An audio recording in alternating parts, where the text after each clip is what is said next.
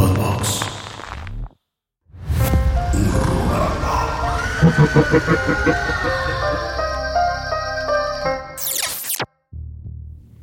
Bienvenidos amigos de Horrorama a un nuevo capítulo de esta cuarta temporada, el segundo episodio. Mike, ¿cómo estás? Estoy muy bien, amigo, muy feliz porque hoy es 14 de febrero. 14 de febrero, exactamente. Hoy, hoy, hoy, exactamente. Hoy es 14 de Es febrero. 14 de febrero. Y pues qué bonito, ¿no? Sí, está chido, está chido. Creo que mm, a veces está como esta idea de decir como, ah, es que no tengo pareja el 14. y- Pero pues da igual, puedes ahí echar la chela. Pues tienes a tus Pues tienes a tus compas. compitas. Ajá. No sé, puedes predicar el amor propio. Ujú, Hay un chingo de opciones.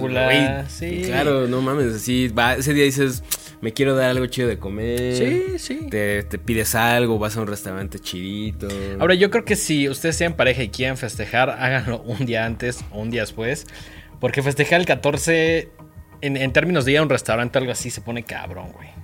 Ajá. O sea, yo, no- yo no recomendaría, güey. Yo no. o Yo sea, no recomendaría. mejor Te, te ahorras el chasco y te vas así un día después. Exacto. Ese día, pues mejor te pides algo, no Sí. sé, algo más tranqui, te encierras ahí con tu pareja a ver películas, ¿no? También el tráfico se pone tipo 10 de mayo, se güey. pone, Se pone del orto. Se pone Severus Snape, Severus güey. Snape. Sí, está horrible, cabrón. es una cosa asquerosa.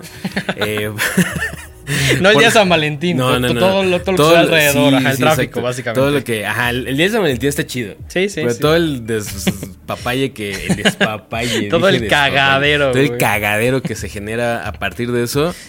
Eh, no lo recomiendo. De Sí, hecho, si no, pueden, ni salgan, así, ni salgan de sus casas Ajá, en la medida de lo posible. Incluso si tienen una junta o algo así, yo recomendaría que para otro día, un día antes, un día después, porque la neta, al menos en la Ciudad de México, perdón, el DF donde estamos nosotros, se pone cabrón. Se pone horrible.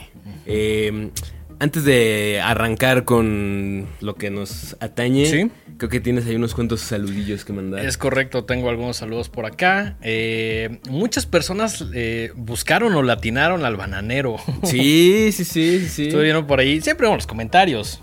Siempre le echamos un likecito. No, definitivamente. Yo, más, más que nada, eh, yo creo que el bananero, no, no creo que lo hayan buscado. Creo que sí tuvo un impacto en mucha una generación. Sí, sí, sí. Yo, o sea, estamos que- hablando del bananero ahorita en el programa. o sea, Sí, claro, fue algo generacional y fue parte como de esa cultura popular de ese momento de internet. ¿no? ajá, exacto.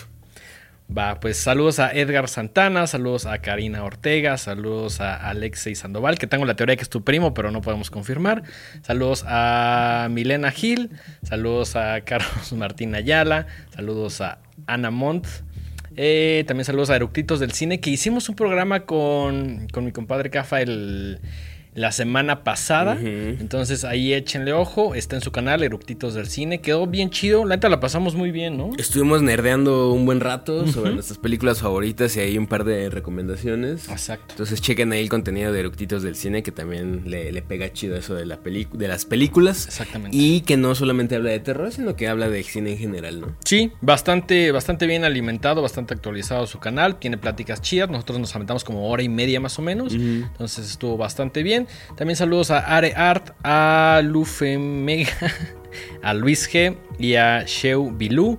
A todos ellos, muchísimas gracias. Ya saben que si quieren un saludito, eh, pues ahí nos lo tienen que poner en un comentario en YouTube. También saludos a Natalia Ontiveros, que no nos puso por YouTube, pero por ahí le prometí un saludito a través de Instagram. Entonces, pues esos son los saludos del día de hoy, Así Día es. del Amor y la Amistad, que están viendo este capítulo. Así es. Y también yo quería, yo quiero eh, agradecer a todas aquellas personas que, bueno, primero a ti por echarte un post bastante rifado. Ah, muchas gracias. Estuvo bien, bien chido leer eso, lo leí y dije, mi Mikey, muchas gracias. Y también a todas las personas que por ahí, eh, ya sea en el post o personalmente, como que me felicitaron, me echaron un mensajito, muchísimas, muchísimas gracias, lo aprecio enormemente. Sí, sí, sí, la semana pasada, eh, el 9, 10 de 10 de febrero, o sea, el 9 no, sino el 10, fue cumpleaños de Denguito, entonces pues ahí le, le echamos su post. Muchas gracias. Y pues felicidades, amigo, que sigas cumpliendo muchos años más. Muchas gracias, bebé. Eh, terminando con las cursilerías, los saludos y demás. ¿Qué te parece si ahora sí empezamos el día de hoy? Especial de Día de San Valentín, pero antes creo que es importante que platiquemos de una película Ah, sí, sí, sí. que claro. nuestros amigos de Cima. Cima nos, nos invitaron, eh, bien rifados, la neta, nos invitaron a la experiencia, nos invitaron a ver la película, está bien chida. Entonces, la primera parte de este programa vamos a hablar de Comunión con el Diablo. Así es. Comunión con el Diablo es una producción española eh, dirigida por Víctor García, ¿no? Un director que ha ganado muchos premios, que tiene ahí bu- buena participación en festivales de cine de terror, cine de género, ha ganado reconocimientos en el Festival de Sitges, que ya lo hemos mencionado con anterioridad, que prácticamente son como así los... Pues no, no, no, es, no los, los más grandes, pero Ajá. sí yo creo que sí tipo como los Oscars para el, Para el cine de terror y fantasía Exacto. eh, en Cataluña. Entonces, pues esta es una nueva película y como bien mencionaste, nuestros amigos de Cima Entertainment pues la traen. Exactamente. Eh, ¿de, qué va, ¿De qué va Comunión con el Diablo? Que por cierto, tuvimos ahí una plática con, con una de las personas de Cima y nos llamó la atención porque al ser una película española, pues el título está en español. Exactamente. Y originalmente no se llama Comunión con el Diablo. Se, llama La Niña de la, Comunión. Ajá. Es el título original Es en, el en- título en original. español. Sí, sí, sí. Pero nos dijo, es que aquí no les, esos títulos no jalan, no pegan, no se venden. Me, medio entiendo por qué, pero es como, es como Hereditary, güey. O sea, Ajá, sí- sí- siento que la fórmula del Mexa es ponerle diablo, Algo del algo, del diablo, diablo o algo de la del posesión, demonio. algo de, ajá. No sé si en México somos muy fans del chancludo, güey, pero... Creo pero, que sí, güey. Pero, güey, o sea, tiene que haber a huevo, así con calzador, tienen que meter algo del diablo, cabrón. O sea, Según yo, el top ten es así, del diablo, del demonio, Maldito. o, o algo así, algo similar. Y como que dicen, ah, ya con esto sí, sí vamos a vender boletos. Ahora también creo que si una persona un poquito más adulta ve una película que se llama La Niña de la Comunión, probablemente no está pensando que es terror, probablemente está pensando que es drama o que es... Pero tendrías que ser muy flojo para no decir como de la niña de la comunidad. Ah, ha de ser un drama. No sé, Yo- no sé, no sé. Yo creo que en México por algo lo hacen, porque ya sucedió. Debe de haber un estudio de marketing ahí de. No, si venden más cuando les pones Es- ahí el diablo. Es como cuando ves un warning de algo estúpido, es como de si advierten es porque ya pasó. sí. Entonces creo que esta es la, una, la situación. Título original, La Niña la Comunión. El título que llegó a México, Comunión con el Diablo. Ajá, me encanta que no es del diablo, es con el diablo. Con el Se a diablo. comulgar con él. No relacionada con eh, el legado del diablo. Ni con el despertar del diablo. Exactamente. eh, Hereditary e Evil Dead, eh, respectivamente. Pero, pues bueno, ¿de qué va la película? Mm. Eh, básicamente empieza, y, y esa parte la voy a comentar yo porque tú llegaste Bueno, como, le- elegantemente retrasado. como, como les comentábamos hace unos minutos, últimamente la Ciudad de México, el DF, eh, es un caos. es un Hecatombe caos. 2. Y el día que teníamos la, la proyección para, para verla en el cine, pues la ciudad conspiró en mi contra y a pesar de que salí una con una hora de anticipación, la ciudad me dijo, not today. Y pues llegué como media hora tarde. Sí, pero. embargo- Sin embargo, siento que no afectó mucho. O sea, cuando llegaste te platiqué así como esto es lo que ha pasado. Sí. En una breve frase y creo que agarraste el pedo. Y también la película se va autoexplicando conforme va sucediendo. ¿no? sí, sí, sí. Es básicamente la historia eh, de Sara y Rebe, que son amigas. Si no me equivoco, Sara es la que vive con la familia que tiene la hermanita.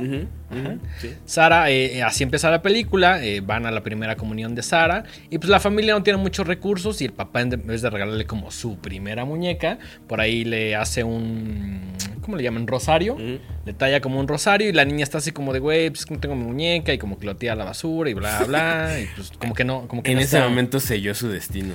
pues parte, parte de él. Entonces, por ahí Sara como que pues, es- está ahí en- participando, como en esta onda de la comunión, y de pronto ve así como... Sí, sí, sí, Sí, sí, por favor. por favor, por favor. Producción, aquí tenemos No es la, la muñeca oficial, pero, Pero- es lo más similar que encontramos. Sí, sí. Para, eso es un meramente ilustrativo.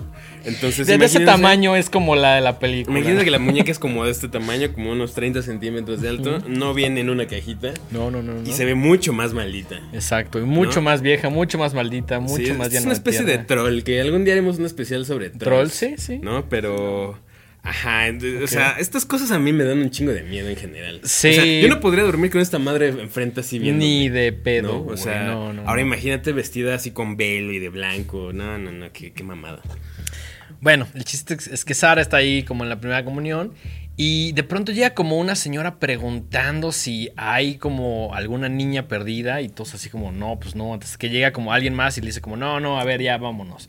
Se supone que esa señora se aparece cada que hay como una primera comunión en este pequeño pueblo de España, ¿no? Entonces eh, mm, se empieza a llevar con Rebe, que es como, como dicen ellos, la chica punky. Ajá. Entonces pues, se van como por ahí de fiesta con unos güeyes que conocen, se echan ahí sus drogas, la pasan bastante bien Ajá. y en algún momento se quedan sin ride de regreso. Ajá. Entonces se encuentran al maleante que era también como el dealer y que se ve que Rebeca ya había tenido como sus que veres con él y le dice, pues, oye, danos un aventón. Le dice, va, pero pues tu amiga está muy guapa, entonces nos vamos a ir como al bosque y es como, no, pues no, güey, ya nos queremos ir, bla, bla, bla. Se bajan un rato. el- casi no pasa eso, ¿no? Casi no pasa eso, lamentablemente. Se quedan ahí un ratito en el bosque y de pronto, eh, como que se frenan porque ven cruzar a justamente una niña que tiene como todas estas características del velo blanco, el- su comunión, etcétera. Dicen como de no mames, esto estuvo de la verga. Y encuentran justamente esa muñeca que está aparentemente maldita, que tiene como una maldición. Sí, Y- estaba en, el problema es que estaba en modo malo. Estaba en modo, está, Sí. no mames, está en modo Turbo emputado, Estaba en sí, modo sí. comunión maldita, güey. Comunión con con el el, diablo. diablo, güey. Así, ah, el problema es que alguien la puso en modo comunión con, el, diablo. Exactamente. Entonces, como que Sara agarra y dice, ah, pues está chida, me la voy a llevar y pues un buen recuerdo de esta experiencia horrible, ¿no? Y como que se... Amo, amo esas películas donde la gente Sí, no sí. entiende que no tiene que agarrar cosas que se ven así malas del donde sea que se las encuentre. Exactamente. Y en, bueno. y en este caso, esta parte sí me parece un poco absurda porque ni siquiera es como un regalo para la hermana menor que no tenía su muñeca. Porque llega, ya llega de madrugada, su papá le dice, tienes que llegar como a la una. Entonces, esta morra llega pues, ya medio peda como a las 6 de la mañana. La hermana le dice, oye, ¿qué pedo? Pues, ¿qué onda? Y le dice, oye, esta muñeca. Y le dice, como, no, no la toques, es mía, bla, bla. Entonces, ni siquiera le da la muñeca. O sea, hasta con eso, chale. Bueno, Entonces, a partir de eso, eh, que tiene como la muñeca, empiezan a pasar cosas muy raras, siendo la principal de ellas, que empiezan a salir como manchas en el cuerpo. Entonces, empiezan a pensar que es la droga, van con, con este tío... eh, que El les- chivo. El chivo ahí, que, que es como el dealer, que tiene un arcade bien chido, eh, dueño de ese negocio, y le dicen como, oye, pues qué pedo, tus drogas ahí están medio raras, ¿no? ¿Qué onda? Y dice, no, están no. medio chungas. Está, ajá, exacto. Es la palabra que utilizan, chungas. Ajá. Ah, Si alguien de España está viendo este programa, por favor, denos la definición exacta de lo que significa chungo. ¿Qué mierda es chungo? Supongo que es como chafa, como gacho, como malo. No No sé, sé. como no sabemos. chungo. Chungo. Creo que es bastante descriptivo. Es chungo. Sí, sí, No, sí. no- puede ser algo bueno. Definitivamente no. Pero bueno, eh, les dicen, no, pues mis drogas no estaban chungas, yo las pruebo, estaban chidas. Y ya como, y también como que a diferentes personajes, que, bueno, básicamente los cuatro que estuvieron ahí, el amigo también, el chivo, eh, que pues, trabaja también en el arcade, todos empiezan como a sufrir estos cambios medio físicos de empezar a llenarse de manchas, ¿no? Creo que eso es básicamente la película. Esa es la premisa. Fíjate que algo, algo que me gustó mucho es que no está ambientada en la época actual. Son como los ochen- finales de los Sí. 80, principios de los 90 y eso le da una vibra chida. Sí. ¿no? O sea, no hay teléfonos celulares, todo es con Exacto. línea, así con teléfono fijo, eh, los coches, ¿no? O sea, como todo, todo lo que Como se medio- usa, la tecnología del, del Ah. momento se ve muy bien reflejada en la película y eso le da una vibra pues, bastante interesante. Sí, y también, no sé si probablemente te diste cuenta de que utilizan como mucho, como mucha banda de los 80. Ujú. Hay mucho post-punk, hay música electrónica, eh, esto también sirve bastante y es como, está chido que, sean, que le hayan puesto atención como al soundtrack. Sí, ¿no? como que refuerza esa vibra que le querían dar, ¿no? Como de que no es, no es el 2023. Exactamente. Como, no sé, si yo pudiera calcularle una fecha, diría que es como 90, 91, algo así. ¿no? Sí, como principios de los 90, todavía queda bastante los 80. Se ve cuando van a fistear al antro, se ven los coches, se ve la música, en que no tienen celulares. Que creo que es un buen recurso que muchos directores utilizan, así como de, pues vamos a hacerlo en otra época, en los 70, en los 80, donde el celular pues, todavía no figuraba como hoy en día. ¿no? Así es. Fíjate que es una historia bastante sencilla. Es algo que hemos visto N cantidad de veces y que no solamente hemos visto, sino que hasta hemos escuchado, o sea, es de este tipo de historias que viven en el imaginario colectivo y que se transmiten de boca en boca, de generación en generación. Muñecas malditas, niñas que se aparecen, cosas que pasan, gente que se desaparece. Entonces, como que juega con estos conceptos que todos conocemos a la perfección. Y a pesar de que es una película que les voy a ser muy sinceros, no les va a cambiar la vida. No. No, va a llegar a su top 10 de 2023. No se la van a pasar mal. No, no, al contrario, yo la neta dije, creo que sé por dónde va. Pues nada, me senté con mis palomitas, mi refresco y la disfruté muchísimo. O sea, no- es lo que es. No, no, no, no estaba pensando que ya sabes. Sí, no, sea, ah, ojalá sea la nueva Hereditary. no, no, no. Pero es muy efectiva, esa es la palabra. Es una película de terror efectiva. Entretenida. eh, cero pretenciosa. Sí, no, eso también me gustó mucho. La película es A, B y C y, y te la van explicando toda. Eh, es bastante clara dentro de todo lo que quiere decir y no tiene como esta onda como muy lo que dices, ¿no? Así como no es tan clavada, no es tan metafórica, no, no, no, no es pretenciosa básicamente, ¿no? Creo que es una gran película. Si ustedes son fans del terror y quieren llevar a su date Sí, a ver claro. una película así Sí, de, de sí. sustos. Creo que ese es el setting perfecto. Así de, oye, pues te quiero. No, es que no me gusta tanto el terror. Ah, esta está. Este, cotorra, este está, sí, está. Esta te, va- te va a sacar unos cuantos sustitos. Sí, tiene, tiene sus jumpscares ahí bien, bien puestos.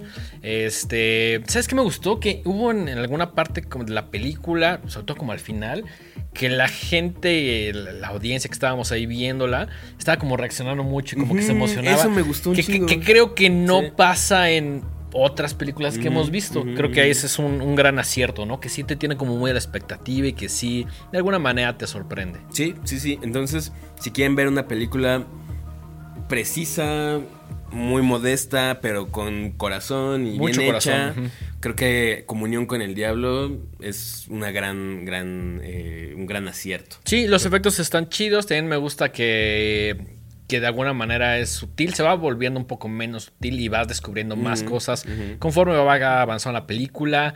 Eh, la escena del arcade me encantó. Esa yo creo que es de mis escenas favoritas. Esa es mi favorita por, porque sí. involucra arcades.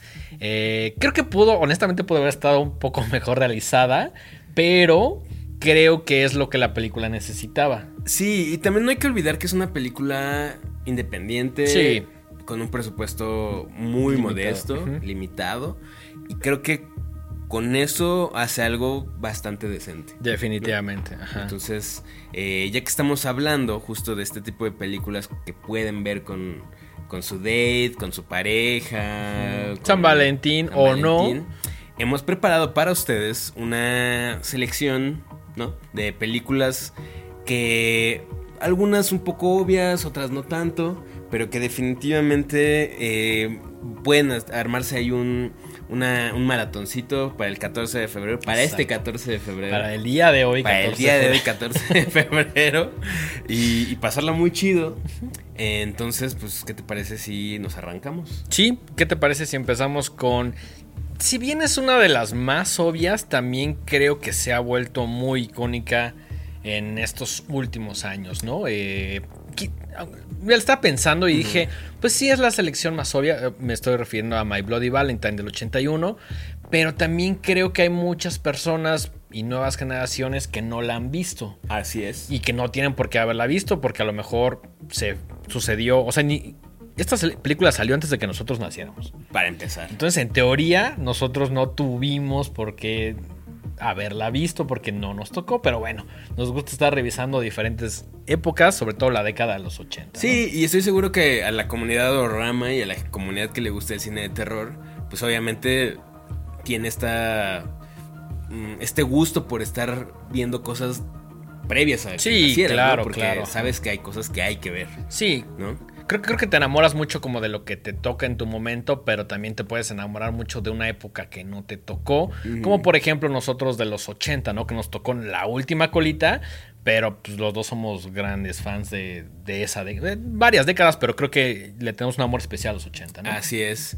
Eh, My Bloody Valentine me da, se me hace... Fíjense, amigos de Horrorama, que yo la vi hace mucho tiempo. O sea. Yo, yo la vi hace como 10 años. Fácil. No me acordaba. Y gracias a un compadre ahí que me prestó su DVD y me dijo, güey, ve esto. Y justo me la prestó como en febrero. Porque me dijo así como de, ay, ¿qué vas a hacer en San Valentín? Y yo nada. Y me dijo, güey, date esta película. Y en ese momento yo la conocí y dije, ah, pues a ver.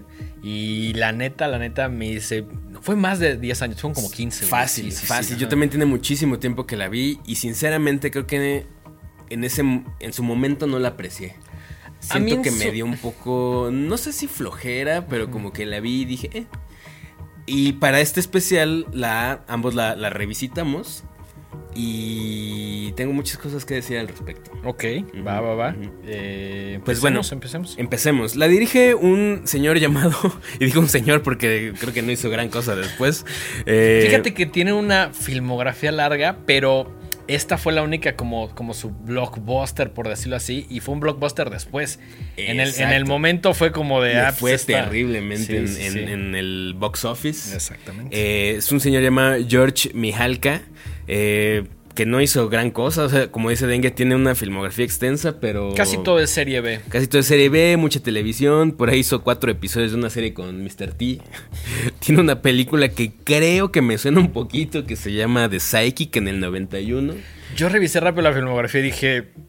Y no he visto nada, la neta, o sea. Una película en el 94 que se llama Miedo Relativo, que yo creo que es relativamente desconocida porque la neta no es lo único que tenía como de terror. Ok. Todo lo demás, cosas bastante ahí de... Pero bueno, ese no es el punto. El punto es My Bloody Valentine.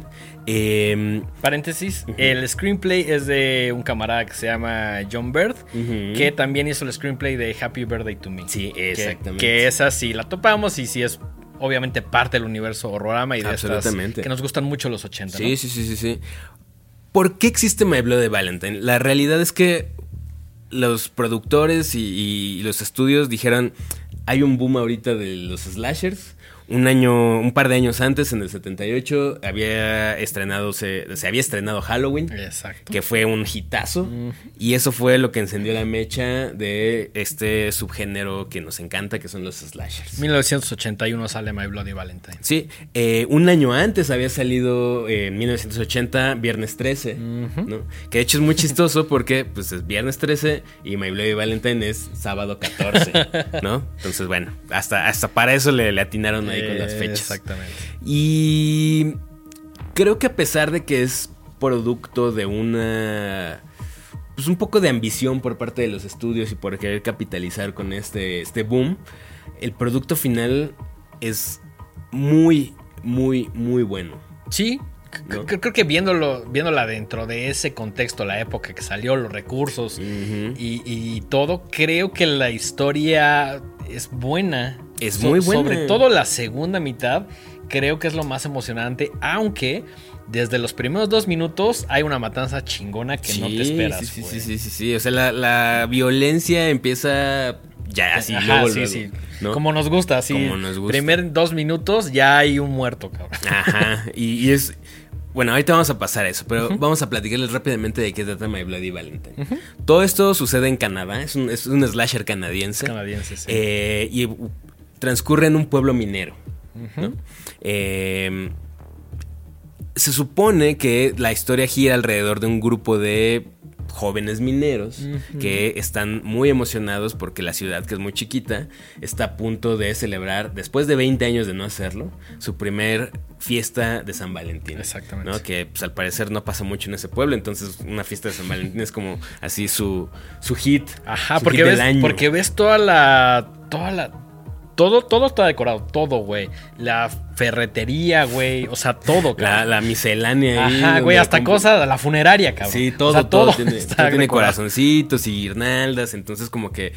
Y es que el pueblo se llama Valentine's algo. Valentine's, sí, sí, sí. Bluff, algo así. Pero también, ajá, como Bluff Valentine Ajá, algo. que- así, sí. incluso cuando llegas como, no sé si todavía exista, pero en diferentes lugares llegas y hay un letrero que dice como bienvenido a Ajá. Springfield, lo que Ajá. sea, población no sé qué, y es como la cuna del bacalao. Bienvenido a Botadero. Ajá, población tú, güey, ¿no? Entonces aquí hay un, un letrero que el pueblito se llama Valentine's algo, ¿no? Perdón, no, no apunté el nombre, pero es Valentine's algo. Entonces, pues obviamente es como la feria del pueblo, ¿no? Sí, sí. Es algo grande. Y tenía 20 años que no se realizaba, entonces todos los habitantes están muy emocionados. Eh, pero, como en este tipo de historias, siempre hay alguien que no está tan contento porque sabe que hay una historia siniestra detrás, ¿no? El borrachales del pueblo, en una noche que están ahí todos echando pues, el trago como en el bar local, les dice, es que, híjole, pues ni se emocionen tanto porque ya viene la fecha en la que Harry Warden eh, hizo sus loqueras. Que, que- que eso no te recordó, bueno, probablemente sí, a Halloween. ¿no? Obviamente. O sea, es como. sí. es como Michael Myers regresa en Halloween. Henry, perdón, Harry regresa en este. Valentine's. En Valentine's, 14 de febrero. ¿no? Ajá. To- es- me encantan estas películas porque es como de, a ver, hacha, no. Sierra, motosierra ya está usada. Ajá. Machete ya está usado. ¿Qué, qué podemos darle a este? No, pues un pico. Un ¿no? pico de minero, Un güey. pico de minero. Pero fíjate que me gusta mucho. Me, me encanta porque no hay tantas películas que tengan el tema minero. Y, o sea, es San Valentín y es minería, güey. O sea, como, qué chingados, güey. mm, ¿qué- qué- qué podemos- así, ¿en, dónde los ponemos? Y sabes que a lo mejor todo que amarra bien, güey. Amarra súper bien. A eso vamos a pasar en un momento. Y entonces te cuentan rápidamente la historia de que eh, Harry Warden fue un minero que 20 años atrás tuvo un accidente junto con otro grupo de, de trabajadores en la mina. la- que nunca dicen de qué es la mina, se intuye que es como una mina de carbón, pero bueno. Sí. Eh, y obviamente hubo un accidente, todos se murieron, él sobrevivió, lo rescataron ya medio lurias. Se quedan atrapados los mineros. Creo que se quedan como, no sé, Como 10, 10, creo más o sí. menos. Eh, él sobrevive y tiene que recurrir al canibalismo porque se empieza a comer su propio brazo. Lo sacan, lo mandan a un instituto mental y este... Y, y realmente fue como culpa de ese accidente porque dos personas quedan como los encargados. Dicen como de, nah, estos güeyes ahí van a estar chidos y se van a echar la peda, ¿no? Que justamente es por eso Harry Warden está tan enojado, porque en lugar de estar ahí supervisando que todo esté bien, Exacto. se fueron a echar la peda de San Valentín. Exactamente. O sea, 20 años antes, en la misma fiesta de San Valentín, decidieron, "Nah, seguridad unas O chelas. peda. No, pues las Pues, chelas. Y pues ahí, ahí, por eso Harry Warden está tan enojado. Exactamente. Entonces, pues el problema es que eh, después de este tiempo deciden ya por fin volver a hacer la fiesta y el borrachales del pueblo les dice, híjole, yo no lo haría porque probablemente Harry va a volver. Como siempre, el borracho es el que tiene la razón. Como siempre. Como siempre. Eh, obviamente todo el mundo lo tira de loco, todo el mundo le dice, "Ay, ¿eso Clásico. qué es?". Así de es el borracho del pueblo, no le hagas caso, No le hagas güey. caso. Y el borracho así todo chorido diciendo, güey, se los va a cargar la verga. Se los, se los advierto, ¿no? Y pues entonces supongo que ustedes podrán imaginar que ocurren. Empiezan a ocurrir las matanzas. Que además el Harry toda buena onda, el Harry Warden todavía mata un par ahí de personajes secundarios y le dice aguas, eh. O sea, Ajá. le está advirtiendo. El- el- el- la primera advertencia que me gusta muchísimo es cuando al. Al Al- alcalde, el ajá. sheriff del Es pueblo. el alcalde, es el el alcalde. Le llega como una cajita en forma de corazón, como muy cursi. Y dice como de, ah, qué chido. Y dice como de, ay, su terminador secreto, ¿no? Y de pronto la abre, lee como una tarjetita. Le quita como para comerse ya los chocolates y hay un corazón ahí. Hay un corazón humano que es de su víctima anterior, que, o sea, muy, muy, pre- muy precavido el Harry Warden. Sí, dijo, no, sí. pues ya se acerca la fecha, voy a matar a alguien ahí para avisarles. Pero que primero les voy a advertir primero les voy a advertir. para que se preparen, porque Y- este pedo viene duro. Y les advierte con mucha anticipación, Sí, les da, les da tiempo. Y de hecho, esto me gusta mucho, o sea, como que los la- las autoridades del pueblo sí dicen, no, pues sí va en serio, sí hay que cancelar Es- todo. esos güeyes sí se lo toman en serio y dicen, ¿sabes qué? Cancelen toda la fiesta, todo lo que tenemos pensado, cancélenlo. Pero, ¿qué es lo que hacen estos mineros jóvenes junto con sus novias? Que dicen, chingue su madre. Vamos casi casi yo pongo la casa, Sí, vamos sí, a sí. armar la peda. güey. Pues es que digo, también los entiendo, ¿no? O sea, claro, no güey. tienes mayor diversión en ese pueblo rascuacho y te cancelan la única fiesta chida del año Ujú. por una supuesta amenaza de No, ultratumba. y la cancelan como dos días antes o uno, güey. Ajá. sea, Aparte las autoridades no le dicen al pueblo qué está pasando, dicen, Ajá. no, mejor nada más hay que Sí, nada cancelar. más cancelen, no ajá. vamos a explicar porque si no se va a desatar así un pandemonio. ¿No? Exactamente. Que ese fue su primer error porque debieron haber dicho qué estaba pasando. Exactamente. Para Pero prevenir a todos, pero bueno. Entonces, eh, pues ya se podrán imaginar, eh, estos jóvenes no son, son un poquito más grandes que adolescentes. Eh, Jóvenes adultos. jóvenes adultos empiezan a caer uno por uno y van sobreviviendo así los como principales Ujú. Y el final tiene un giro de tuerca y que no les vamos a decir, Bien chido, ¿no? pero es muy chido. Ajá. Creo, creo que es, es como de las de los puntos fuertes de la película. En el sentido de que mm, no, no te lo estás esperando. Piensas que es una película como más obvia, como más fácil. Y ese twist es como de. Ay, cabrón. Sí, ¿no? como que sí te agarra medio desprevenido. Sí, a mí sí me agarró Sí, súper sí, sí. desprevenido. Recuerdo que la primera vez que la vi, digo, ya no me acordaba, tuve que, tuvimos que volver a verla. Pero la primera vez como que sí vi ese twist y dije, ay cabrón, esto no lo vi venir, güey. No, no esperaba, no quiero decir complejidad de trama, pero esa sorpresa en algo que parecía más fácil de ver, ¿no? O Sí, más, sí, más obvio, ¿no? Fíjate algo que me gusta muchísimo de la película es justo el setting, el, el lugar donde transcurre, donde está ambientada. Eh, gran parte de la película pasa en estas minas, entonces todo es muy oscuro, está húmedo, está goteando, se escucha, se siente tenebroso, se siente Sí. frío y, y eso está muy bien explotado. Que por cierto, es una anécdota muy chida de la película. Eh, pues, los productores y el director están buscando dónde, dónde grabar, algo no muy caro. Salía barato, ¿no? claro. Algo que les saliera barato. Canadá. Eh, Canadá, un pueblo que sí tenía unas minas abandonadas que ya no se usaban. Y cuando los del pueblo se enteraron que iban a grabar ahí, decidieron remodelar las minas. No, mames. Dijeron, ah, no hay que dejar las minas bonitas para que la gente de la producción no se no, vaya a decir que somos Güey, me unos- imagino al señor George diciendo, no, güey, a todo lo No. contrario, vayan y putenlas más, ¿no? Ajá, entonces se gastaron una muy buena parte del presupuesto de la película en volver a dejar las minas No, así feas. güey, qué coraje. O sea, las dejaron bonitas, las limpiaron, las pintaron, casi casi les pusieron. Iluminados, todo, Bienvenidos, ajá. producción, ¿no? Y no. Producción fallida. Producción fallida. Y sí, entonces se gastaron una muy buena lana en volver a, dejar deterioradas las, las minas, ¿no? Entonces eso es algo muy curioso que pasa. Y sí, la verdad es que la, la película tiene toda esta, esta sensación como de, de claustrofobia, de, espacios ahí cerrados, fríos, de túneles largos que mal iluminados. Eh, incluso creo que el mismo pueblito se siente muy pequeño, ¿no? Se siente Sí. como que realmente no pasa nada ahí. Sí, como que se dedican a la minería y ese es como el highlight del pueblo y como que todos se conocen. Es, es un poquito como el pueblo de Gremlins, que todos se conocen, que es como, ay, voy al bar y sé que voy a encontrar al dueño y me llevo con el dueño, bla, bla. Como que es una pequeña comunidad, entonces esto también refuerza un poquito el, el- el tema de, de la película de...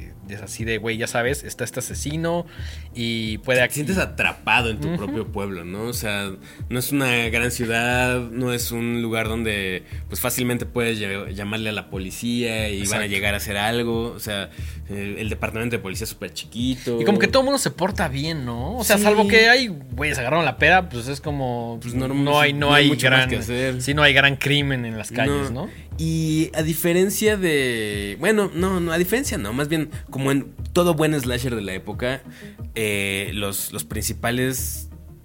Las principales víctimas son los jóvenes que están chupando, que están cogiendo, que están haciendo esas cosas que se supone que no deberían hacer. Exacto. Y, y eso es muy, muy sintomático de la época, ¿no? Como Sí. esta onda muy moralista de decir, si haces estas cosas, te va a ir Va a, mal. llegar, va a llegar un Michael Myers, Un Harry Warden. un Freddy, un alguien a apañarte. Sobre todo, era como más mm, obvio en los 80 y 90, me atrevo a decir, ¿no? Eh, otro dato curioso es que le fue muy mal porque meses antes había sido el asesinato de John Lennon. Así es. Entonces eso no ayudó nada y como que el director dijo, bueno, pues vamos a entre el director y la gente de censura dijeron, "Bueno, vamos a tener que cortar unos pedacitos. Hay en YouTube eh, estas escenas extras. De hecho, esta película la pueden encontrar en YouTube. Si se meten a YouTube, está completita. Eh, entonces, esto también como que ayudó a, bueno, mejor dicho, perge- fue, fue un problema para que la película no le fuera tan bien. Y eh, el tema de la censura, y acaba de pasar lo de John Lennon. Entonces, esto definitivamente no ayudó en nada. Había una toda una campaña en contra de Viernes 13 porque decían que era pura violencia gratuita y que eso obviamente, pues ya saben, lo que siempre dicen eh, las sociedades conservadoras de no, no, no, esto es malo y va a dañar a la como mente de los niños", ¿no? videojuegos, Exactamente. como N cantidad de cosas que... Todavía, todavía hay gente que piensa así, ¿no? Sí, entonces esto definitivamente colaboró, o más bien ayudó a que la película fuera un desastre en taquilla. Y de hecho, eh, George Mihalka, el director, un par de años después se le acercó a, a- a la productora otra vez y de, oiga, nos aventamos una segunda parte. Y como que le dijeron... Siento no. Siento no, bebé, sí, no... No, no, no, no fue tan... Así, tu chistecito nos salió muy caro. Tú sigues haciendo cosas de menor presupuesto, Tú sigues haciendo cosas de menor presupuesto. y pero con nosotros ya no cuentes, ¿no? Eh, hay, un, hay un remake. ¿2016? Ajá. ¿O 2000, 2006? 2006. 2006, ok. Sí, sí, creo. Ahorita checo ese, ese dato. Hay un remake en 3D. Eh, sí, debe ser 2006, Supongo. porque había como más, es- digo, todavía hay como cierto boom, pero hubo un momento de los 2000 donde era como todo en 3D, ¿no? Eh, yo honestamente no la vi, no tengo mucho- 2009. 2009. Sí, 2009. Eh, sí, creo que no le fue tan bien. Creo que estaba como muy en esta... en- cuando hubo esta oleada de películas en 3D, que todo salía en 3D. y Todo. entonces así sale la sangre y como que Sí. vuela hacia ti en la Creo- pantalla. y Creo, todo. creo que esa tendencia de los 80 regresó un poco. O sea, ¿te acuerdas que había como Jaws? eh. Había eh, una de la franquicia de Friday también en, en 3D. Entonces, esta moda como que permeó un poquito a los 2000 y definitivamente no, no, no, no no fue como de las más afortunadas. La neta, yo no soy muy, muy fan, güey. Aquí tenemos las gafas oficiales. Producción nos acaba de dar así. Las gafas oficiales de My Bloody Valentine en Exact- 3D. Exactamente. Son las de la producción, hay que decirlo. Sí, sí, sí. Entonces, eh, me, da, me, da- me gusta mucho el hecho de que son. Es, es estereoscópica. O sea, no es. No es estas nuevas tecnologías que son como unos lentes medio oscuros. Ajá, como, sí, sí, sí, que es como polarizados más o menos. Sino que es verde y magenta. Entonces, pues no, no se ve tan chido. Se ve como, como retro. está padre. Es, es una tecnología pues muy ochentera, muy noventera. Muy arcaica, sí. Muy sí, sí. arcaica. Está padre. Y obviamente no pensaban en la gente que usa lentes porque esta madre está incomodísima, ¿no? Em, pero bueno. Entonces aquí vamos a ponerle aquí a nuestra, a nuestra calaquita sus lentes. Y pues más bien a mí- me gusta que está un poco, que es como, ma- que tiene este estatus de culto. Y que no llegó a ser así una serie larguísima de... Sí, no, no llega a ser una franquicia tipo Halloween, tipo Friday, tipo, ya sabes. Es la película, es el slasher favorito de Quentin Tarantino. ¿Neta? En sus palabras, ajá. Órale, ese dato está bueno. Ese dato está bueno.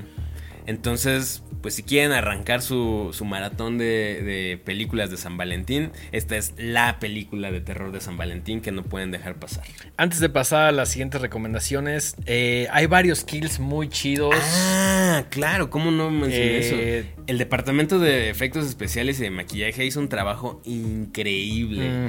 Hay un body count, creo que son 12, 12 cuerpos. No estoy seguro del body así. count, pero deben ser como entre 10 Sí, son varios, y sí son como varios. 12 y todos la neta como que sí se tomaron el tiempo en cada uno de ellos. O sea, ninguno se ve como tan eh, gratuito, como tan, ya sabes. No, y muy tan- bien realizados. O sea, la verdad, gran, gran trabajo ahí del departamento de, de efectos especiales. Entonces, pues está muy chido. ¿Tienes, ¿Tienes algún kill favorito? Body count 12. 12. Ujú. Mi kill favorito, no tanto por el kill en sí, sino por cómo se ve el, el cadáver, es, y perdón, es un poquito un spoiler, así que si quieren pueden ponerle pausa, pero el de la, el de la viejita Claro, güey. está increíble. Ese, está sí, maravilloso. El que sucede en la lavandería es increíble, güey. Esto pasa en los primeros 15 minutos de la película. Sí, entonces 15, realmente no 20, es tanto ajá. un spoiler. Pero sí un personaje que, que sale desde el principio. Tiene un fatídico destino. Exacto. Y la manera en la que muere, o más bien la manera. Porque no te muestran la manera en la que muere, No, sino se te muestran muestran el resultado. El resultado de, ajá, muy, Está muy fino. Y creo que no, y creo que ese tipo de resultados de, de muerte no lo hemos visto en otras películas. No, No, tiene, no tiene recuerdo. unos kills muy, muy creativos. Eso está chido. ¿Sabes cuál también me gusta mucho? El. Porque es como muy. Como muy fuerte y como muy inesperado. El primero. Ah, Esto sucede en los dos primeros sí, películas. claro. Dos minutos de la película. Increíble. Que, que está como la. Primera vez es como estos dos mineros que van bajando. Y es como, ah, pues bueno, van a ver algo de la mina. Yo creo que esa es mi secuencia favorita de toda la película. Como que si nunca la han visto, no sabes más o menos qué está pasando o a dónde va. Y en estos 3, 4 minutos que dura esa primera secuencia, narran un poquito de lo, del tono de la película. Muy, muy chido. Exacto. Ese sí lo voy a arruinar, perdón. Dos primeros momentos de la película. Ves a la, a la pareja que baja, bueno, ves estos dos mineros y es como, ah, pues van a ver algo de la mina o no, cualquier cosa. Y de pronto ves como uno de ellos se empieza a quitar la ropa y es como una mujer muy sensual. Una, una güera ochentera. Que tiene un tatuaje eh, De un de un corazoncito aquí corazón en por aquí. Y este. Y ya no, no lo voy a arruinar, no lo voy a arruinar. No, pero justo es un- una gran secuencia. Esta chica se empieza a desnudar, se quita. Para empezar, me encanta el disfraz de los. Bueno, el traje de los mineros. Es lo que te iba a Es- decir, güey. Yo, El- nunca había visto un traje así. Traen. Supone que hay altas concentraciones de metano en la mina, entonces tienen que traer tanque de oxígeno. Y pues, por los gases y el polvo y todo, también traen lentes y traen su casco. Entonces traen Y como una un- lámpara. Una especie de overol azul. Sí. Traen su máscara de, de oxígeno, así con su tubo y todo. Unos lentes completamente oscuros que no permiten ver los ojos. Y un casco. Entonces, lo podemos ver ahí claramente. En- Gracias, producción. Gracias, producción. Aquí lo pueden ver. Y. Entonces la chica se quita todo este esta indumentaria, queda nada más en bra. Y eh, el- el- la otra persona, pues que es el asesino. no- de hecho, la, la chica le quiere quitar como el- el- la máscara y él le dice: No, no, no. Huevos, ¿no? Entonces, gran, gran, gran intro. Sí, y, Gran ade- y- y intro. además creo que no, no se le ha dado como el suficiente reconocimiento al personaje de Harry. Que a mí sí me gusta mucho el Sí, diseño sí, de personaje y no hay mucho minero. No, no hay, No hay- mucho slasher minero del 14 de febrero. No, no, no, para nada. Entonces, pues bueno, ahí les dejamos My Bloody Valentine, 1981. Eh, Harry Warden, uno de los asesinos del cine menos valorados De la serie B de los 80. de la serie de los 80. Ahora de culto ya. Entonces, como dijo Dengue, se la pueden echar en YouTube. Y a Completamente gratis. Completamente gratis, además. eh, pues les vamos a dar un par de, de sugerencias para que pueda- puedan seguir con su, con su maratón del 14 Venga. de febrero. ¿Qué nos traes tú, Denguito? Eh, mm, vimos películas diferentes muy a propósito, como generalmente lo hacemos. Yo vi Love Witch de 2016. Ok. Mm, Medio la topas, medio. Por ¿viste un nombre. post? Por nombre, ok. Sí, ubico, ubico el nombre y ubico, o sea, como que he visto algunas escenas porque trae un look ahí como medio retro, Mm, medio eh, psicodélico, pero la verdad no, no la he visto. Es una película eh, que se llama Love Witch de 2016, dirigida por Anna Biller, que entra como de este terreno del llamado female gaze, ¿no? Eh, Que curiosamente ella la escribe, la dirige, la edita, la produce y por si eso fuera poco, hace el score, güey. ¡Wow! O sea, esa morra hace todo, güey. Y la neta le queda bien, bien chido, güey. Ok. Creo que me gusta cuando sucede esto porque es como todo el control que quieres tener sobre una película lo vas a tener porque estás haciendo todo, güey. O sea, si algo sale mal es tu culpa. Sí, sí, sí, Porque sí. básicamente estás haciendo todo, ¿no? Es una película medio de serie B. eh, me, encanta que es un collage de un montón de cosas. Es un, es un collage como de este cine, eh, como Technicolor de 60, Ujú. 70. eh, es también medio cine de ficheras. Es también medio una parte como medieval, es como muy sexual, es como también medio alucarda, es como medio campi, es, es un collage de un montón de cosas, güey, que eso creo que fue lo que más me gustó, ¿no? Eh, Por ahí sale la guapísima Samantha Robinson, que yo no la había visto en otro papel hasta que recordé que sale como una de las Manson Girls en esta película de Quentin Tarantino, Once Upon a Time. Ah. Exactamente, sale por ahí en un papel pues, un poco más modesto, pero aparece. Eh, está filmada en 35 milímetros y pues es obviamente un tributo al Technicolor de los 60, ¿no? Eh, ¿De qué va? Esta chica llamada Ellen Parks es una como bruja mm, moderna, por decirlo así, o al menos de esa época, como de los 70. Eh, y es como una mujer como muy atractiva que juega mucho con el tema de ser eh, como muy femenina, ¿no? Entonces, eh, por ahí eh, muere su esposo, se va a otro pueblo, se cambia como a como un edificio que es, tiene como esta temática medio victoriana también. Ok. Es que es un montón de cosas, güey. Sí, es lo que- como es que medio escucho. victoriana. Y eh, ahí conoce a Trish, que pues es básicamente quien le da como el, el alojamiento, ¿no? Él le dice como, oye, pues bueno, quédate aquí, vas a rentar, bla, bla, bla. Y ahí conoce a Wayne, que esta es como una de las mm, historias principales. Conoce a Wayne, que es eh, un maestro, y empiezan como a relacionarse bien. Wayne la ve y dice, no, mames, esta mujer está hermosa, o sea, tengo que echarme un- menos un café, ¿no? Empiezan como a conectar bien. Ella como que es muy eh, sutil, pero a la vez como muy coqueta. Y este güey le dice, oye, pues yo tengo una casa como de campo, ¿qué pedo? Vamos, ¿no? Y dice como, sí, vamos, güey. Entonces ya llegan y como que conectan muy bien durante este viaje, se van en coche y ya como que llegan de noche. Y Que, que eso, eso que mencionas me recuerda mucho al, al plot. Hasta este punto de eh, A Wounded Fawn. ¿No? algo así. Que también tiene esta estética un Mm, poquito ah. así. Y también se van a una casa de campo. Ajá, algo así, algo así. Entonces ya está en la casa de campo. Bueno, no, antes como que este güey dice, ¿qué pedo? Pues ya, ¿no? Él dice, no, espérate, tomar con calma, vamos adentro de la casa, va, chido. Y de pronto ya empieza a suceder lo que tiene que suceder entre una pareja. Eh, y, y ella como que, como que él ves al güey diciendo, no mames, este es el mejor de mi vida, estoy con la morra que más me fascine, que acabo de conocer, y como que un clic muy rápido. Entonces el vato está así rayado y la morra honestamente se ve increíble, todo está muy cuidada. Si a ustedes les gustan este tipo de morras medio mortíceas, tienen que ver esta película. Eh, también como medio retro, medio setentera. Y pues ya eh, tienen como relaciones. Y, y ella lo envenena, le dice como de échate uno que, un como trago que ella prepara que trae en su anforita, ¿no? Es lo chinga y empieza así a ver como raro. Dice como, güey, ¿qué, ¿qué pedo? Le dice, no, pues mira, tiene un tanto de vodka, tiene esto y además tiene como estas plantas alucinógenas, ¿no? Y el vato está así como tripeando. Ya se la pasa increíble el mejor sexo de su vida, pero al otro día él está como en la, no, perdón, esa misma noche, como que ella se baja y el güey está así como gritando, como volviéndose loco, y pues la morra ni lo pela, ¿no? Al otro día el vato se muere, como que luego, primero lo droga, como que esta madre como que te droga y luego te envenena. Entonces está muerto, va y lo entierra y ahí hace como un ritual que ahí entra como la parte mm, de alguna manera como femenina de la directora que agarra como justamente como un contenedor como de vidrio y empieza a e- echar su orina en él y después agarra un tampón y se lo echa. Y, y empieza a tener como un discurso de la sangre es femenina y la sangre no de apenarte, bla, bla, que creo que lo clava de una manera como bastante bien, ¿no? Entonces se queda como con eso y lo deja ahí como en la tumba de ese güey, ¿no?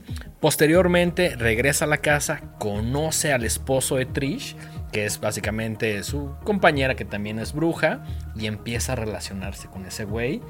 Y sigue un poco como a la misma línea de que se conocen y se enamoran luego, luego. eh, y esa es como la mitad de la película. Pasan más cosas, pero ya no quiero contarla. Eh, también por ahí tiene como una parte medio medieval, medio musical, medio extraña. Es un montón de cosas que a mi gusto creo que sí en las dos horas que dura la película eh, las resuelve bien o las, o las cuenta bien, ¿no? no se ven tan pegadas. Mm. Entonces creo que es un buen esfuerzo. Creo que es una película que sí puedes notar que tiene como este female gaze, esta, esta visión femenina.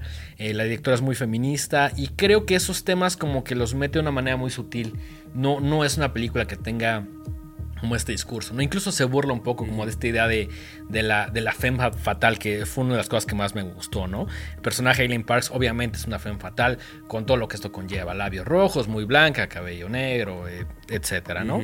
Eh, es, es, es, también una analogía de, de, de, la mujer a través de la bruja, cosa que también me gustó. Eh, creo que vale la pena. ¿Por qué la escogiste para este especial de San Valentín? Porque tengo una, y tú lo sabes, una gran predilección por ese cine que se ve como setentero y por el cine de los setentas original también. Eh, me gusta la onda retro y estaba viendo como varias listas y fue la que más se me antojó y creo que no había escuchado nada de ella. Entonces dije, ah, pues vamos a dar una oportunidad. Eh, no está tal cual como ubicada eh, en, algún, en, algún, 14 de febrero o en febrero, pero sí trata mucho desde el título Love Witch, uh -huh. como este tema de, de, del amor y lo va cuestionando un poquito y cómo se relaciona con las personas. Y también tiene como mucho este peo como de Wiccan. Uh -huh, uh -huh. Incluso vi algunos comentarios que decía, yo estuve involucrada, una morra que decía, yo estuve involucrada con el tema de, de las brujas y todo lo que retratan ahí es bastante fiel, ¿no? Entonces creo que eso suma bastante a la película. Eh, me gustó, creo que no es para todos. A veces la sentí un poquito de duración larga, un par de horas. Se podrían haber ahorrado ahí como 10 minutos fácilmente, pero la disfruté mucho. Creo, okay. creo, que es una, es una buena experiencia, es un collage interesante y te digo, tiene como desde cine de ficheras hasta una lucarda, güey. Sí, sí, sí. Entonces... A, a, nivel soundtrack, ¿qué onda? ¿Te gustó? El soundtrack me gustó, creo que no es algo que digas como, ay, qué cabrón, pero sí tiene sus momentos valiosos. Eh, creo que está bien dirigida. Creo que a pesar de que sí está como, es como de serie B, creo que tiene muchas ideas interesantes. Es una película que, como decíamos, tiene diferentes capas, entonces tú decides hasta qué punto te adentras en ellas. Eh, y por eso creo que vale la pena. Love Witch 2016, eh, dirigida por Anna Biller. Muy bien, muy bien. Eh, ¿Te dieron ganas de verla? ¿Te la vendí? Sí, no, definitivamente. Okay. Sobre todo porque me gustan estas películas que son como. como que se arriesgan. Esta es arriesgada, sí. Ching su madre, vamos a meterle así todo lo que me gusta. Ajá. Musical, medieval, setentero, technicolor. Uh -huh. Vendida. Sí, sí. ¿No? O sea, creo que está chido como de repente ver cosas bien diferentes. Sí. Y que te sorprendan gratamente. Creo que a mí lo que más me sorprendió es que es 2016, uh -huh. pero definitivamente se ve 60, 70. O sea, bien, o sea, bien podría haber sido sí, esa sí, época. Sí. Ya. Salvo por algunos momentos que dices como de, ah, ese güey trae un, ya sabes, así un Casio, cosas así. Bueno, no, no sucede, pero estoy exagerando. pero salvo ciertos detalles es como, sí me creo que estoy viendo una película de época, ¿no? Sí, o sea, si no te hubieran dicho que es de 2016, tú fácilmente hubieras creído que es... Muy probablemente ya. sí. Ok, ok. Bueno, pues ahí tienen The Love Witch. Love Habrá Witch. que verla. Habrá que verla. ¿Y vamos con tu recomendación? Sí, sí, sí. Mi recomendación es una película. Originalmente iba a haber otra. Uh -huh. Pero también siento que ya estaba un poquito choteada. ¿Cuál? Iba a ver The Loved Ones. Ok. Una película australiana. Rapidísimo. Una película australiana de 2015, me parece. 2016, no estoy muy seguro. Eh, Súper violenta, que también ocurre así de una, una, morra que va a tener su fiesta de graduación y quiere ir con un vato. El vato le dice que no. Como el prom night. Ajá, okay. y todo se va al demonio. Muy chida, muy divertida. Eh, pero dije, no, esto creo que es un poquito obvio. Ok. ¿no? Entonces dije, a ver, ¿qué, qué puedo ver que, que, le va a que le pueda recomendar a nuestra. Un poquito nuestra diferente, ¿no? Algo distinto, algo sí. diferente. Y por ahí eh, me encontré una película que se llama Nina Forever. Nina Forever de 2015, dirigida por eh, los hermanos Blaine, Ben y Chris Blaine. Eh, que yo sinceramente nunca había visto el póster ni nada. Yo no sabía de la existencia de esta película hasta que me puse como a investigar así a ver cosas chidas que podrían quedar para esta, esta fecha, ¿no? Uh -huh. Es una película independiente. De hecho, se fundó con Kickstarter. Órale. Entonces. Eso está chido, ¿no? Ajá. Cuando el kick, Kickstarter sale bien, uh -huh, uh -huh. está chido. Sobre todo para proyectos artísticos en general. Y la premisa me encantó. La premisa no es lo más original, uh -huh. porque ya de alguna manera siento que habíamos visto algo así, pero ahorita les voy a platicar por qué. Eh, la protagonizan eh, básicamente tres personas que son un tal... eh, bueno, primero quiero decirles que los hermanos Blaine tampoco han hecho gran cosa después de eso, más que mucha televisión. O sea, podrías decir que esa es la más popular. Sí. Ok. Mucha televisión, uno que otro corto, pero nada así como muy... Blockbuster, No, sí, no, para nada. Eh, y los actores principales eh, tampoco hacen como... hacen más tele. Pero lo hacen bastante bien. Entonces por ahí sale un tal Cian Barry y dos chicas que se llaman Abigail Hardingham y Fiona O'Shaughnessy. eh, interpretando el papel de Rob, Holly y Nina respectivamente. Ok. Ahora, ¿qué pasa en esta película? Eh, Rob andaba con Nina. Tuvieron un accidente. Nina se mató. Y Rob queda destrozado Claro. eh, emocionalmente.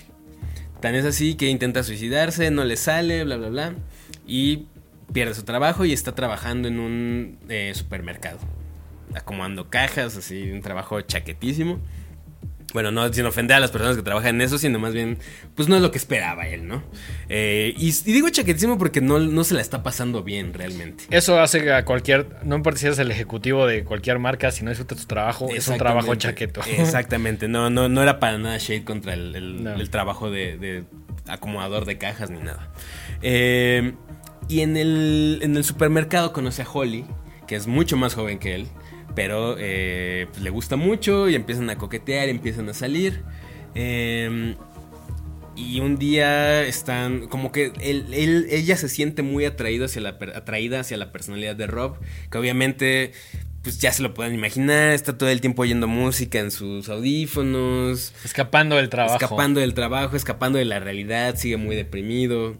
Eh, luego por ahí te enteras que él sigue visitando a los papás de Nina porque como que siente esta... Como ese vínculo Ese y necesidad de vínculo. recordarla, ¿no? Sí, y toda la... eh, o sea, hay un sentimiento de luto a, a lo largo de toda la película porque, pues sí, él, él está destrozado porque la extraña, pero también siente como esta necesidad de ver a los papás.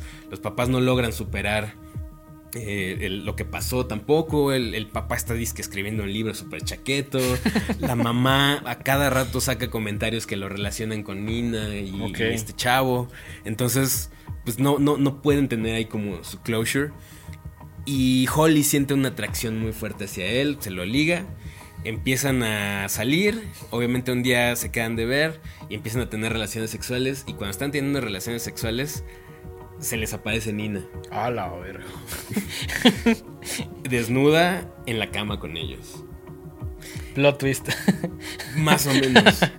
Pero lejos de espantarse, a Holly le prende esto. Plot twist. Plot Sí, twist. sí. Entonces toda la película es es una mezcla muy extraña de cosas. Sí es una película de romance, pero tiene unas escenas bastante sangrientas. Ok.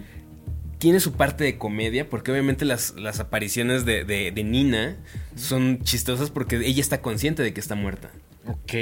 Y ella está Apareciéndose en el momento. apareciendo en el momento más inoportuno. Claro. ajá. Y Rob al principio no lo puedo creer. Obviamente Holly al principio tampoco lo puede creer porque... Sí, o sea, estoy realmente la primera aparición es como de qué, pedo. ¿no? Sí, sí, sí. Y entonces hay una como una especie de tono cómico muy sutil a lo largo de toda la película y se vuelve una cosa muy sexual también. Ok. Entonces no es este sexo mórbido como en Necromantic. Ni tampoco es esta comedia, muy comedia como en esta película que se llama Life After Beth, Ujú. con esta Aubrey Plaza. Sí.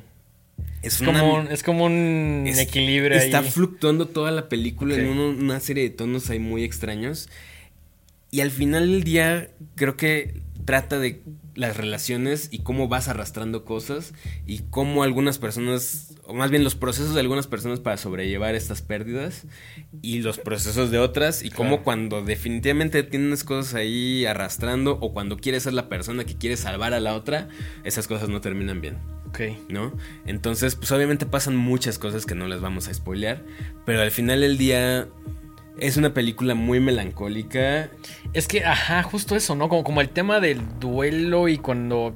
Y esto es muy humano, ¿no? Eh, Absolutamente. eh, hay personas que te cuesta trabajo, incluso después de años, lo que sea, te cuesta trabajo todavía despegar. Y, y cierta parte como de ti, como que no quiere despegarse de ellos, ¿no? Es un tema muy complicado. Eh, sí siento como, ahorita que me lo platicaste, como ese tema de la melancolía que, mencionas. Sí, y del el pesar que traen estas personas que conocieron a Nina, de cómo no la quieren olvidar, pero al mismo tiempo tienen que superarla para continuar con sus vidas, de la otra persona que está queriéndose meter a una relación, pero pues obviamente no puedes meterte si hay algo más ocupando ese lugar pero todo con un cierto humor muy negro, muy raro. Es como, ¿te acuerdas en eh, An American Werewolf, Werewolf in London?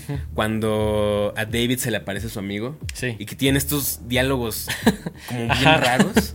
Algo así. o sea, como, ese feeling es como ese Es como ese ese mood, ese vibe así. no es comedia de pastel. Como medio incómodo. Es como una cosa bien incómoda de ver. Y creo que eso es lo que se me hizo muy interesante de esta película, ¿no? Además de que por ahí hay unos momentos visualmente bien chidos y bien raros y que no, no escatiman en el uso de sangre y practical effects. Nina todo el tiempo está como contorsionándose, eh, le falta un brazo, entonces hay cosas muy, muy valiosas creo que al final del día sí es una película sobre las relaciones y por eso la incluí en este especial de horrorama de películas que ver en este San Valentín. Buenísimo, buenísimo. También vendida, ¿eh? Sí, sí, sí. Tengo ganas de verla. Fíjate que es al final, el, día que la vi, tuve ahí un tema de que estaba resolviendo unos problemas personales vía telefónica. Sí, no, no, no fue tu momento más cómodo para verla. No, entonces la tuve que pausar un montón de veces y en algún momento se me hizo que estaba un poco como que se me hizo un poco larga en algún punto. Entonces, eh, puede ser que mi visión esté ahí un poquito distorsionada por eso, pero fue porque pues, tenía que resolver estos problemas. Eh, y quizá por ahí se pueda sentir un poquito pesada en la última parte de la peli. Pero creo que amarra muy chido y, definitivamente creo que vale la pena ver, sobre todo para ver algo diferente. Claro. ¿no? Si es una película, yo, yo al menos no recuerdo algo tan así. Ok, ok. Entonces, eso está chingón con esta película que dices, esto por X o Y es nuevo, ¿no? O sea, o se siente nuevo, ¿no? y que a lo mejor has visto ciertas cosas o ciertos elementos en otras, pero no utilizados de esta manera y no mezclados. Ah, lo mismo me pasó con Love Witch. Lo mismo que dije, hay cosas que sí he visto, pero no las he visto todas juntas en una sola película. Claro, claro. Entonces, bueno, pues ahí tienen nuestras recomendaciones. Pueden aventarse sin problemas tres peliculitas: My Bloody Valentine, The Love Witch y Nina Forever. Love Witch, Festival Internacional de Torrentino. Nina Forever también. My Bloody Valentine en su YouTube más cercano, completamente gratis. Eh, que no les quieran cobrar, está gratis. La buscan, se encuentra súper fácil. Si tienes que ponerle My Bloody Valentine Movie, porque si no te sale puro contenido musical. Que ah, tampoco es queja. No, es tampoco es queja.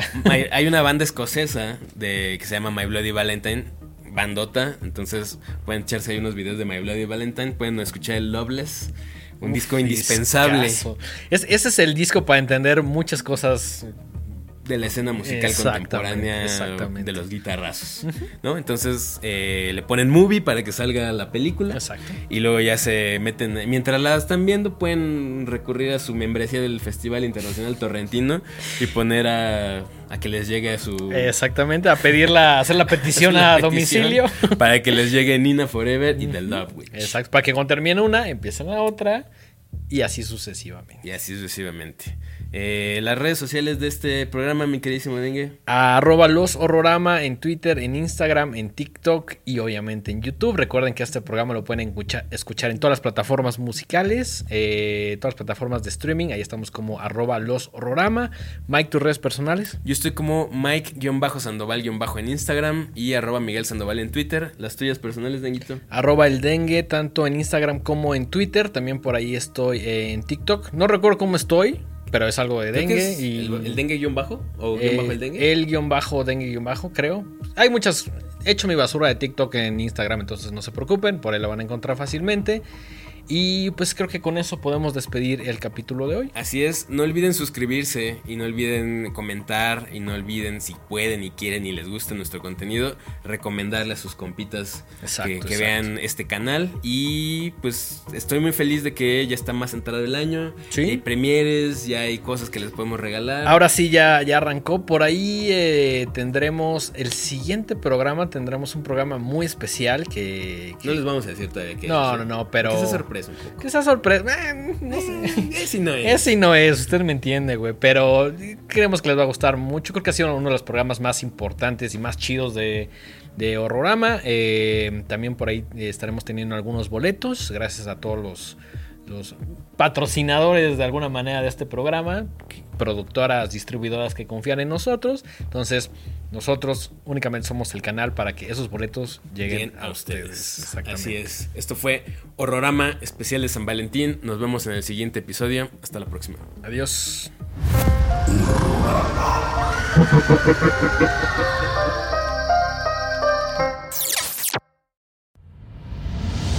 Esto fue una producción original de Podbox. Suscríbete y escúchanos en todas las plataformas de podcast.